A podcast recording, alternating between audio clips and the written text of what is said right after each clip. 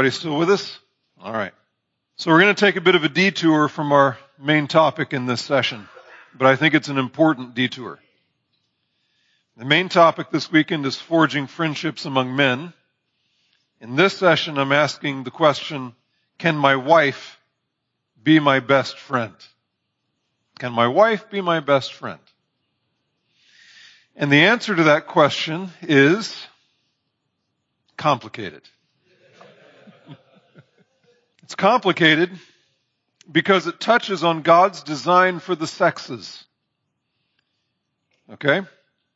And for marriage, which God himself calls a great mystery.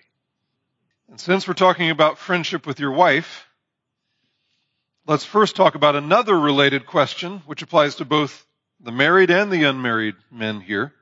And it's this question. Can men and women be friends? Can men and women be friends?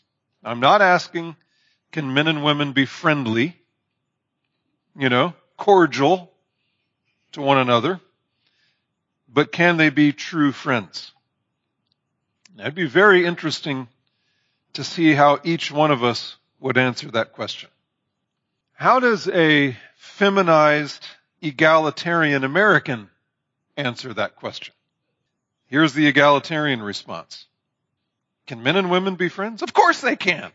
It's bizarre and offensive even to ask the question. Why would you ask that? Men and women are the same. There are no real differences between them. Women basically are men, except for a few body parts, but we can fix that. There are no essential differences between men and women. Certainly none that should cause any impediment or complication to their freedom to befriend one another. So if you have a problem with having deep friendships with women, clearly you are the problem. You're stuck in some old, backwards, patriarchal, oppressive, misogynistic, bigoted, toxic view of masculinity. You're just threatened by strong women. That's what it is. You're weak and insecure. As a matter of fact, you're probably repressed. So this is the thinking of feminism on this question. Right? Now, of course, we all know that male-female friendships are always complicated by sexual or romantic desire on the part of one or the other of the parties. This is the truth.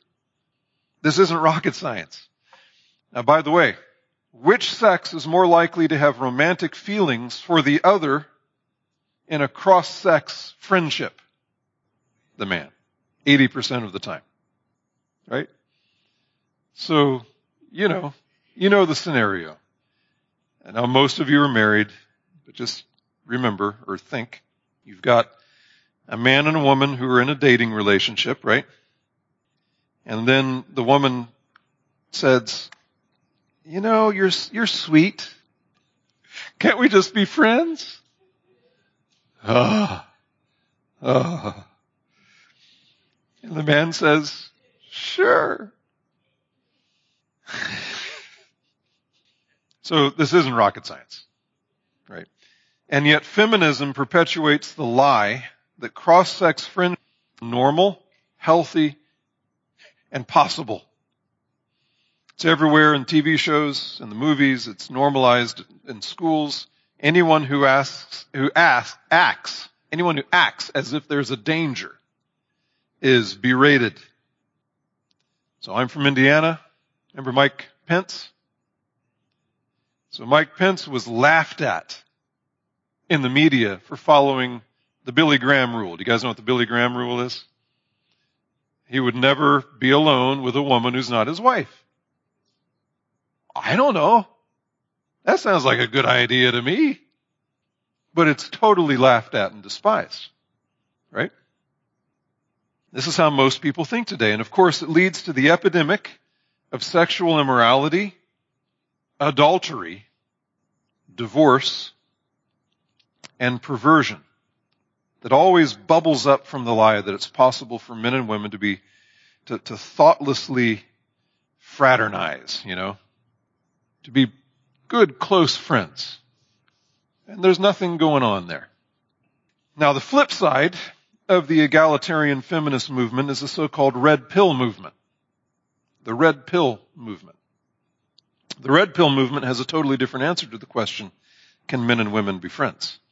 Now the red pill movement, right? You, this takes its name from the movie The Matrix. You remember that movie? It refers to a choice between being willing to learn a potentially unsettling life changing truth by taking the red pill, if you remember the movie, or remaining uh, in blissful ignorance, content in, in, in ignorance of the status quo by taking the blue pill. So you've got the blue pill, you've got the red pill. And the one who takes the red pill, this is the guy in, this, in the awakened Neo, right? Takes the red pill, unplugs from the matrix, awakens to the brutal realities of this massively oppressive system, joins with a band of hunted rebels to thwart and overthrow the matrix, right? That's where the red pill term comes from. So red pill is a metaphor for resistance to the oppressive social system of feminism with its emasculating social agenda. Red pill. Are you red? Have you been red pilled? Right? What is the red pill warrior's view of women? Is it biblical? Compared to modern feminism, you might say in, it's in some ways more traditional. Yeah, but is it Christian? Red pill ten, tends to only see differences between the sexes. So feminized egalitarian American sees no differences. Red pill sees nothing but differences. And because of those differences, it subjugates women to men as inferiors. Red pill's goal is the liberation of male urge. It, reads the book of nature more correctly than feminism. Feminism denies reality when it comes to the differences between the sexes. But red pill ignores the book of scripture, which explains God's purpose for these differences and it denies the reality of sin.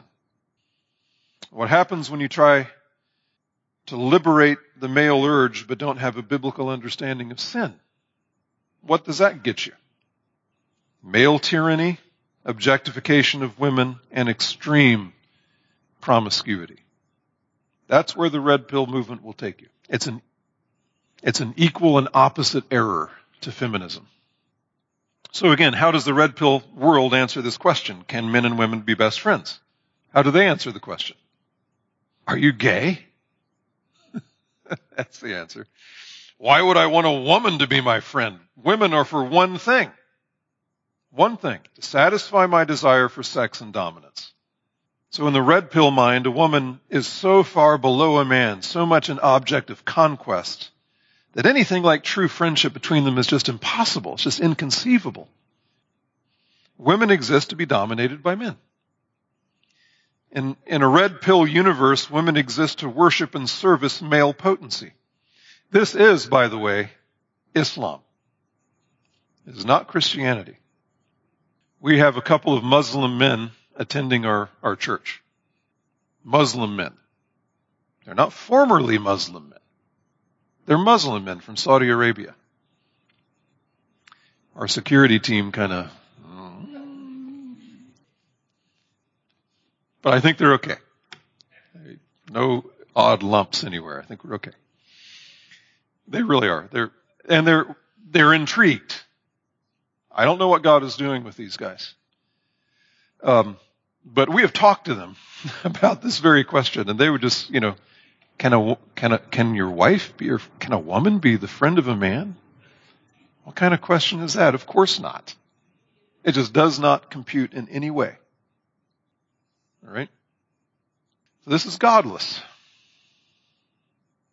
So, okay. Egalitarianism sees no real differences between men and women. Therefore, there's nothing that gets in female. No dangers with cross-sex male-female friendship. There's no, nothing to see here. Don't even think about it. Red pill anti-feminism sees only difference and asserts male potency and dominance over women so of course women don't exist to be friends for men. You can only be friends with someone who's your equal. Women are not my equal.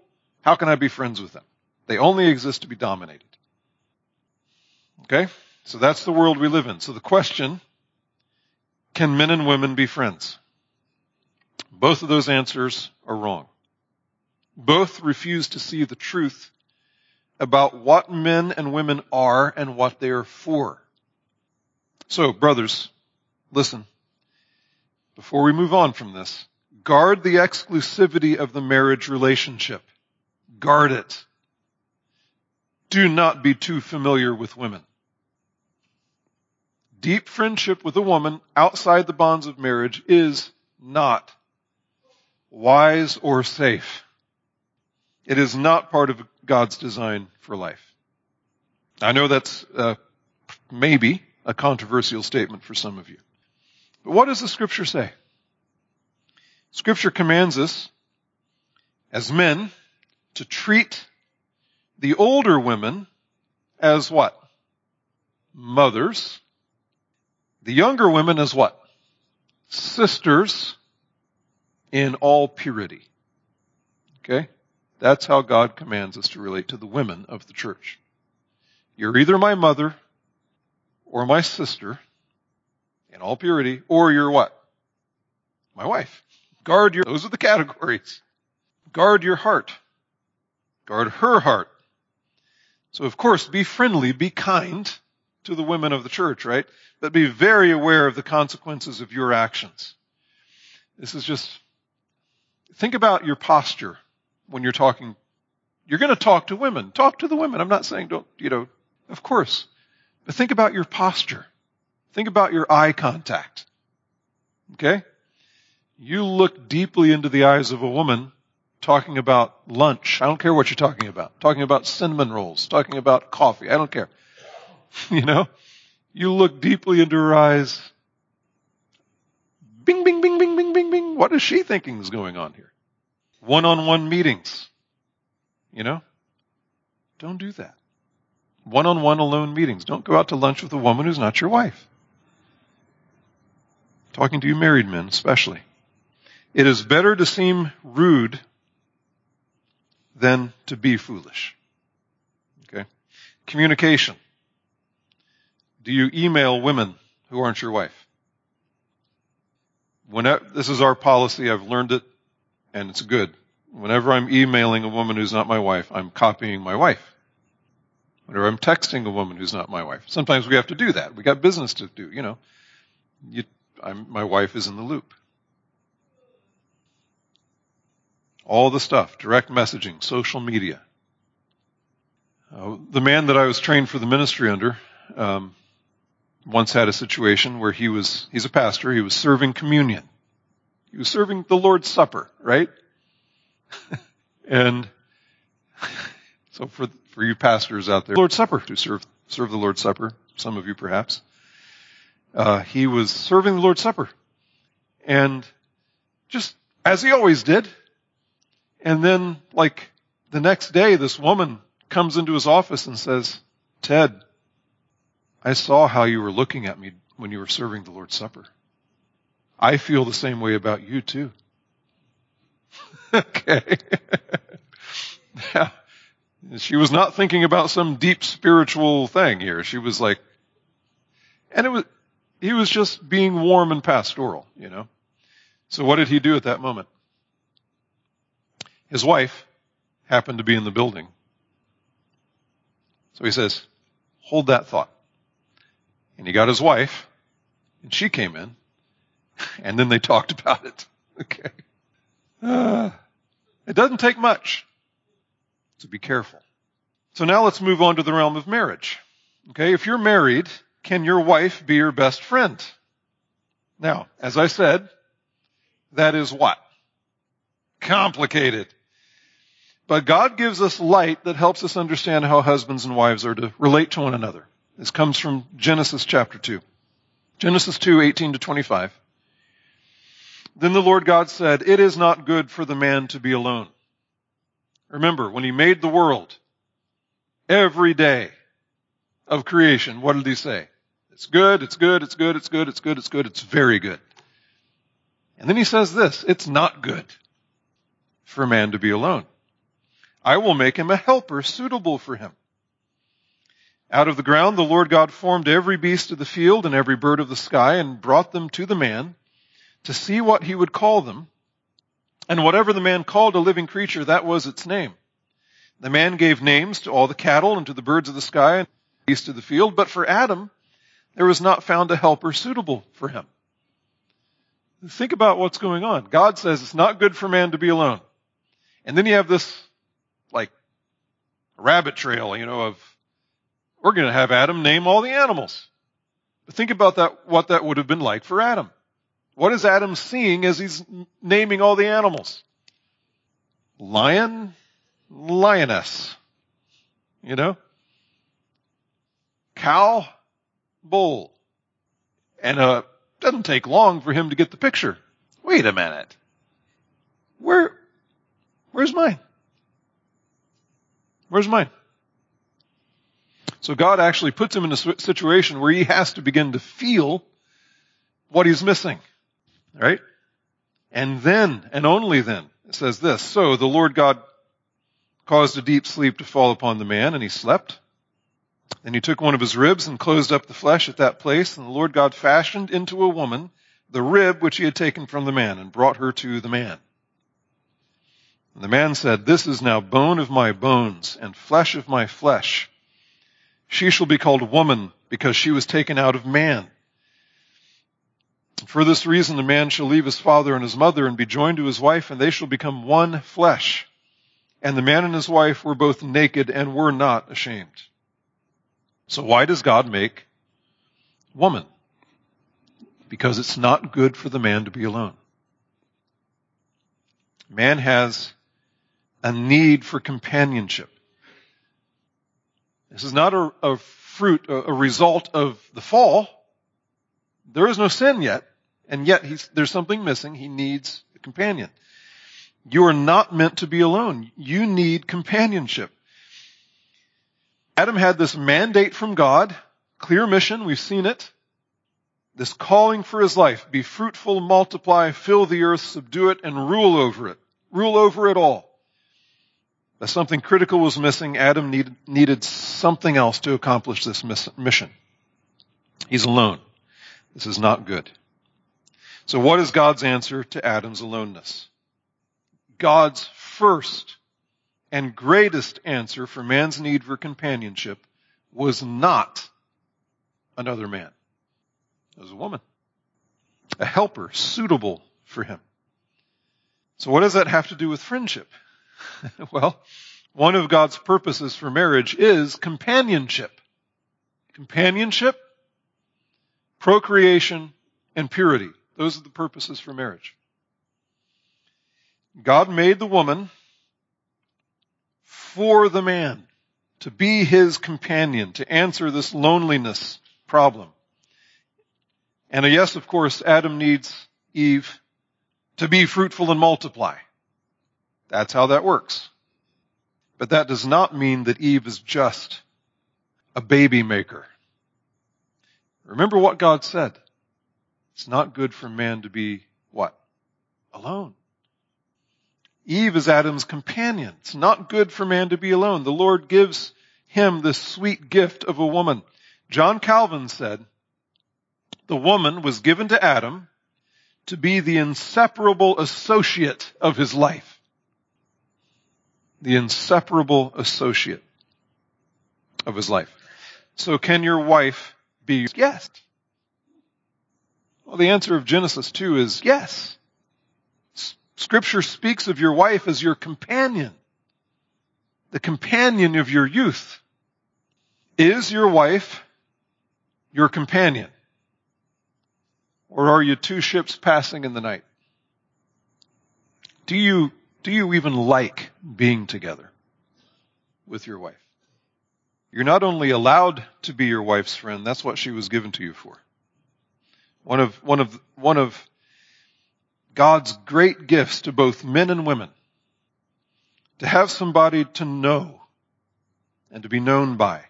To have someone who understands you and still doesn't despise you.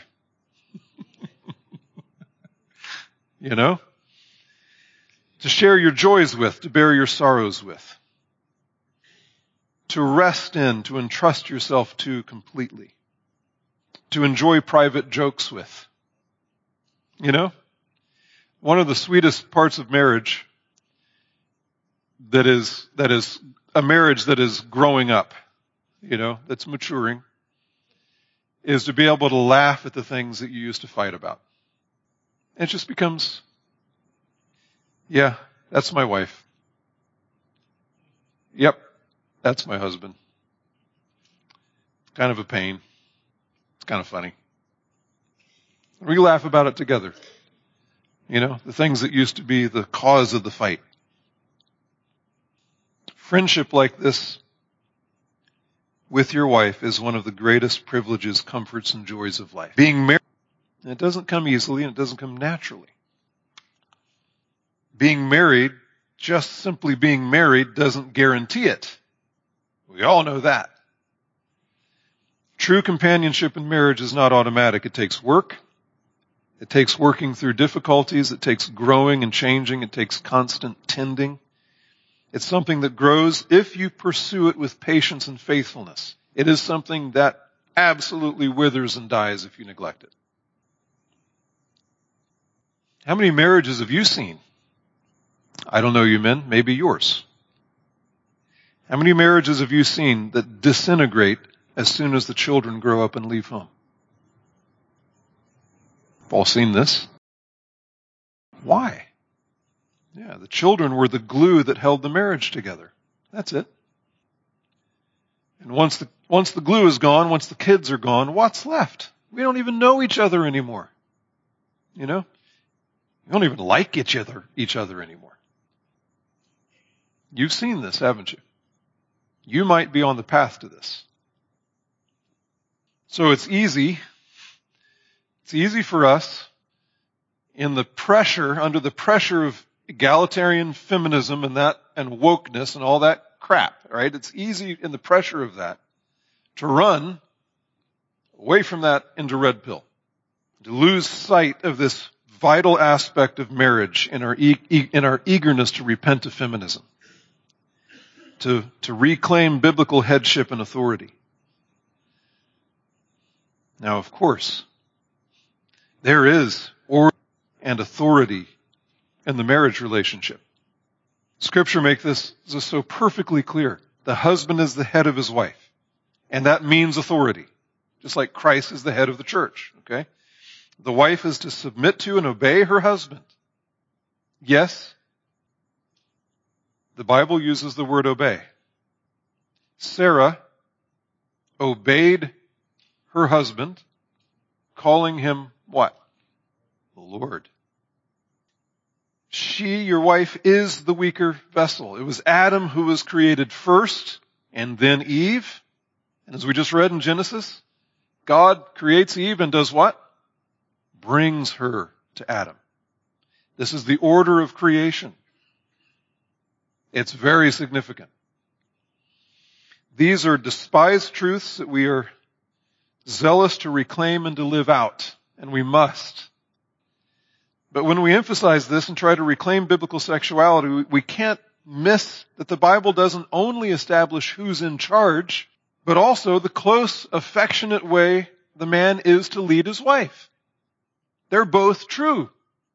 Husbands, love your wives as Christ loved the church and gave himself up for her. Husbands ought also to love their own wives as their own bodies. He who loves his own wife loves himself. For no one ever hated his own flesh, but nourishes and cherishes it. lunch is coming up. You guys going to nourish and cherish your body? That's what we do. No one has ever hated his own flesh, but nourishes and cherishes it just as Christ does the church because we are members of his body. That's Ephesians 5. Colossians 3:19 Husbands love your wives and do not be embittered against them.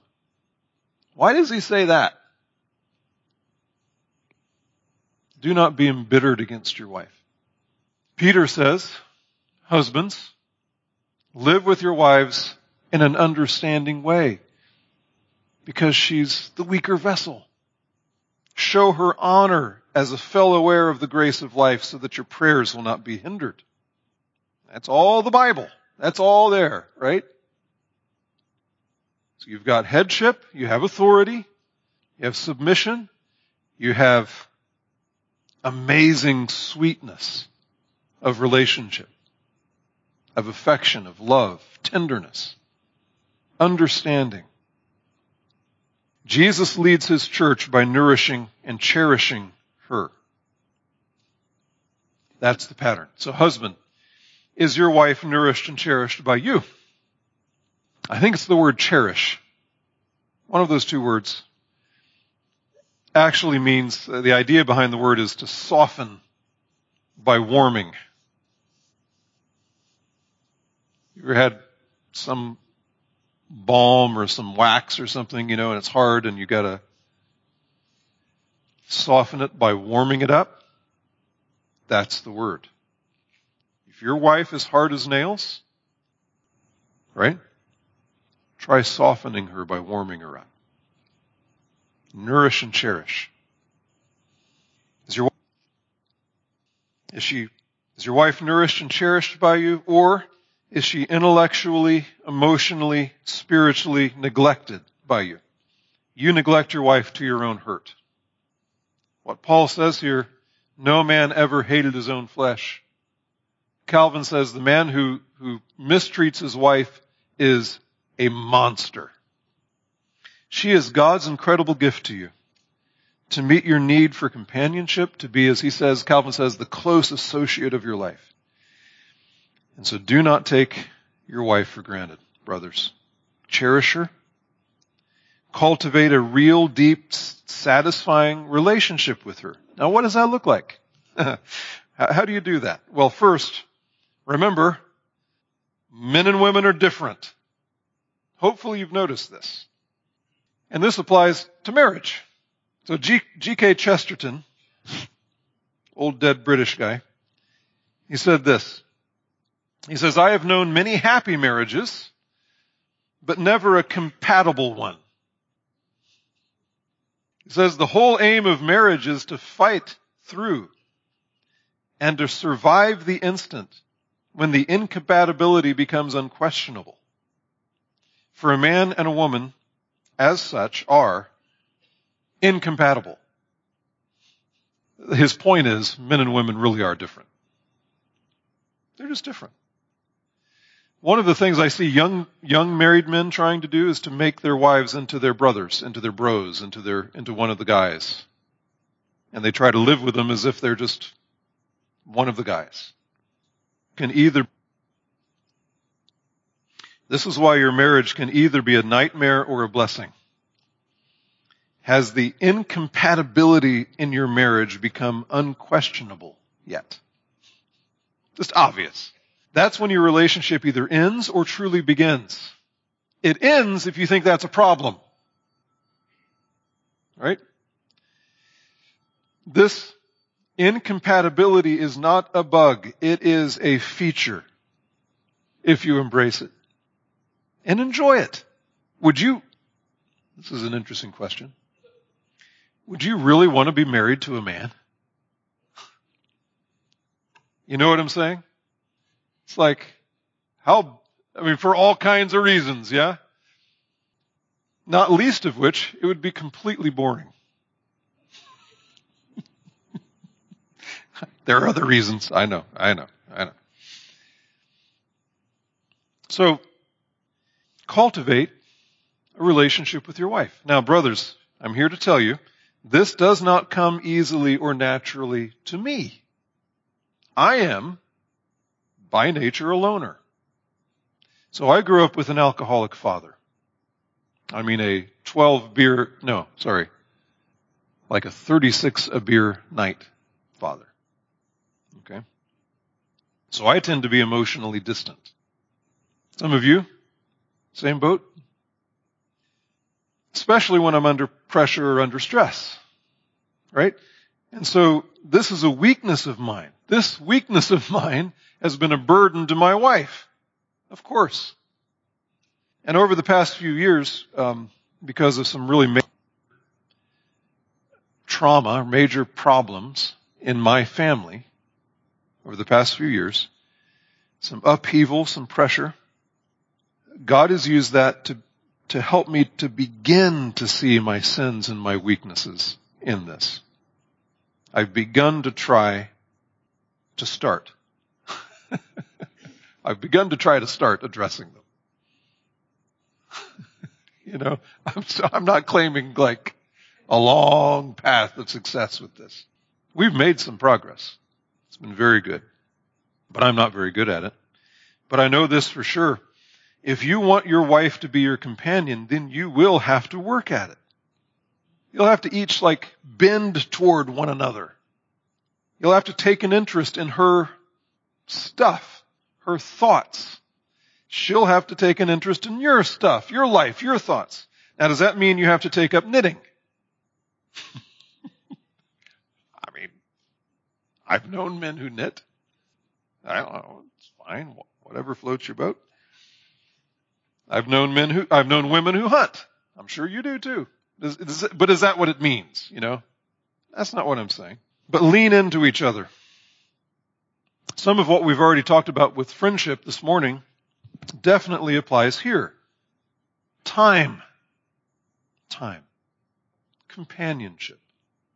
Let's do this together. Work together. Develop shared interests together. If there's things that you, if there's nothing that you like to do together, well, find something you like to do together. A common mission in your home. Right? Being on the same page with your, with your future, with your life, with your purpose as a family. Loyalty. Of course. Affection. Of course. Build this relationship. Cultivate it. So that leaves us with, with one last question. Okay? Can your wife take the place of deep male friendships? Can your wife take the place of deep male friendships? Some of you are thinking, oh, this is great. I'm married. I'm off the hook. I don't need other men to be my friends. I have my wife. She can be my best friend. Whew. Now this is actually very common. It is very common. You read all the stuff that people are writing about male friendships right now. And they will say, many men will say, you know, I don't have time for male friends. My wife is my best friend. And so many men have few male friends. Now think about this for a second. First of all, when I see a husband and a wife call each other best friends, okay? When I see a husband and wife call each other best friend, I almost immediately smell a rat eh, something seems off to me there. Now why? I've just talked about companionship. Right? I've just talked about this whole purpose of, one of the main purposes of marriage is this companionship, but there's something missing. Because my wife is not my best friend. She's my wife. Do you remember what scripture says back in Genesis 2? I read it to you. For this reason a man shall leave his father and his mother and be joined to his wife, and they shall become one flesh. Man and wife are one flesh. This is very different from being best friends. Two men cannot be one flesh. Right? Hope we're on, on the same page on that one. I think we are. Two men cannot be one flesh no matter how, how good their friendship is. And so to call your wife your best friend is to demean and degrade what it means to be one flesh. One flesh, best friend. My wife is my best friend. Something's wrong. That dynamic is wrong. If your wife is just your best friend, then I don't think you're her husband. I'm not saying that she should be less, but she's more than that. Okay? She is bone of your bone and flesh of your flesh. And so I'm convinced that many men think of their wives as their best friends because they are insecure with other men. Other men are a threat. Other men are competition. You know? All, we all grew up with women. we all grew up kissing our skin knees, tucking us into bed at night, feeding us, making our birthday cakes, being emotionally soft with us. And so some of us only feel safe with women. And so sure, my wife is my best friend. Oh, yeah, she's also my lover, my career advisor, my stylist, my secretary, my emotional cheerleader, my mom. She's my on-call therapist minus the $200 an hour fee. It's great. What a bargain. But is she my wife? And I don't have to have men looking me in the eye, asking me hard questions, calling me to task. What, what a nice arrangement. Cutting me no slack. Because your wife, you see, is vulnerable. She is vulnerable. She depends on you for so much. Her safety is wrapped up with your relationship remaining.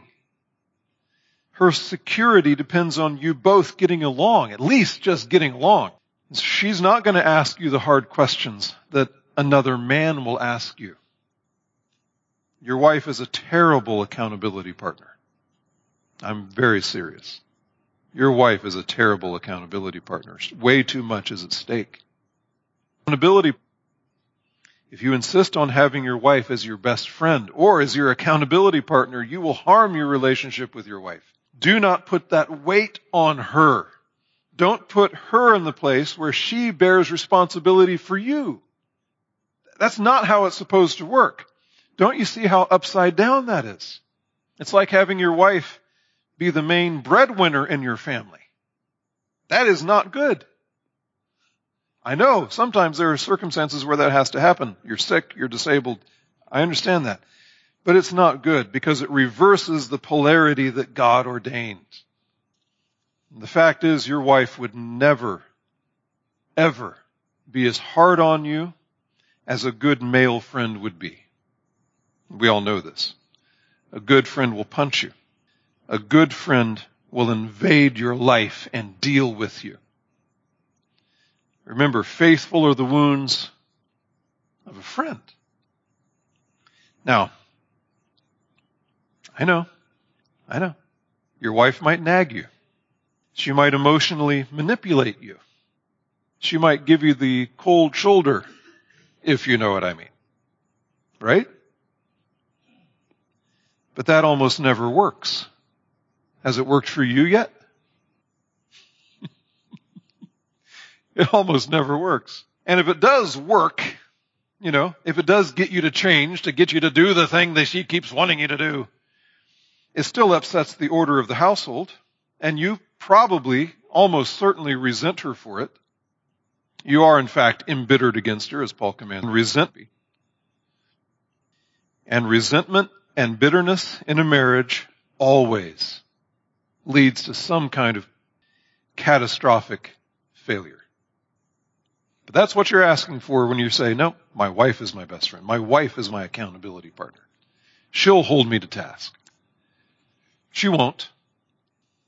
Now, does this mean that your wife should never rebuke you or correct you or ask you hard questions? no. Actually, she should.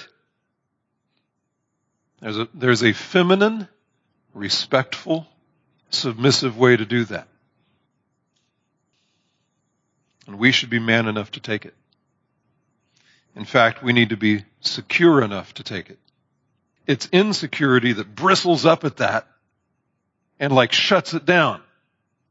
Okay? She's asking you honest, serious questions. She's saying, look, I think this is a bad idea. Who do you think you are? Honey, I'm wondering what was that you were looking at on the internet last night? Who do you think you are? We need to be secure enough to take those questions and to answer them honestly. But here's an idea. Let's have good, godly, loyal, faithful, honest men. Men who are our friends, who wound us for our good, who actually understand how we think, you know, because they're men, who actually understand how we sin, you know, because they're men.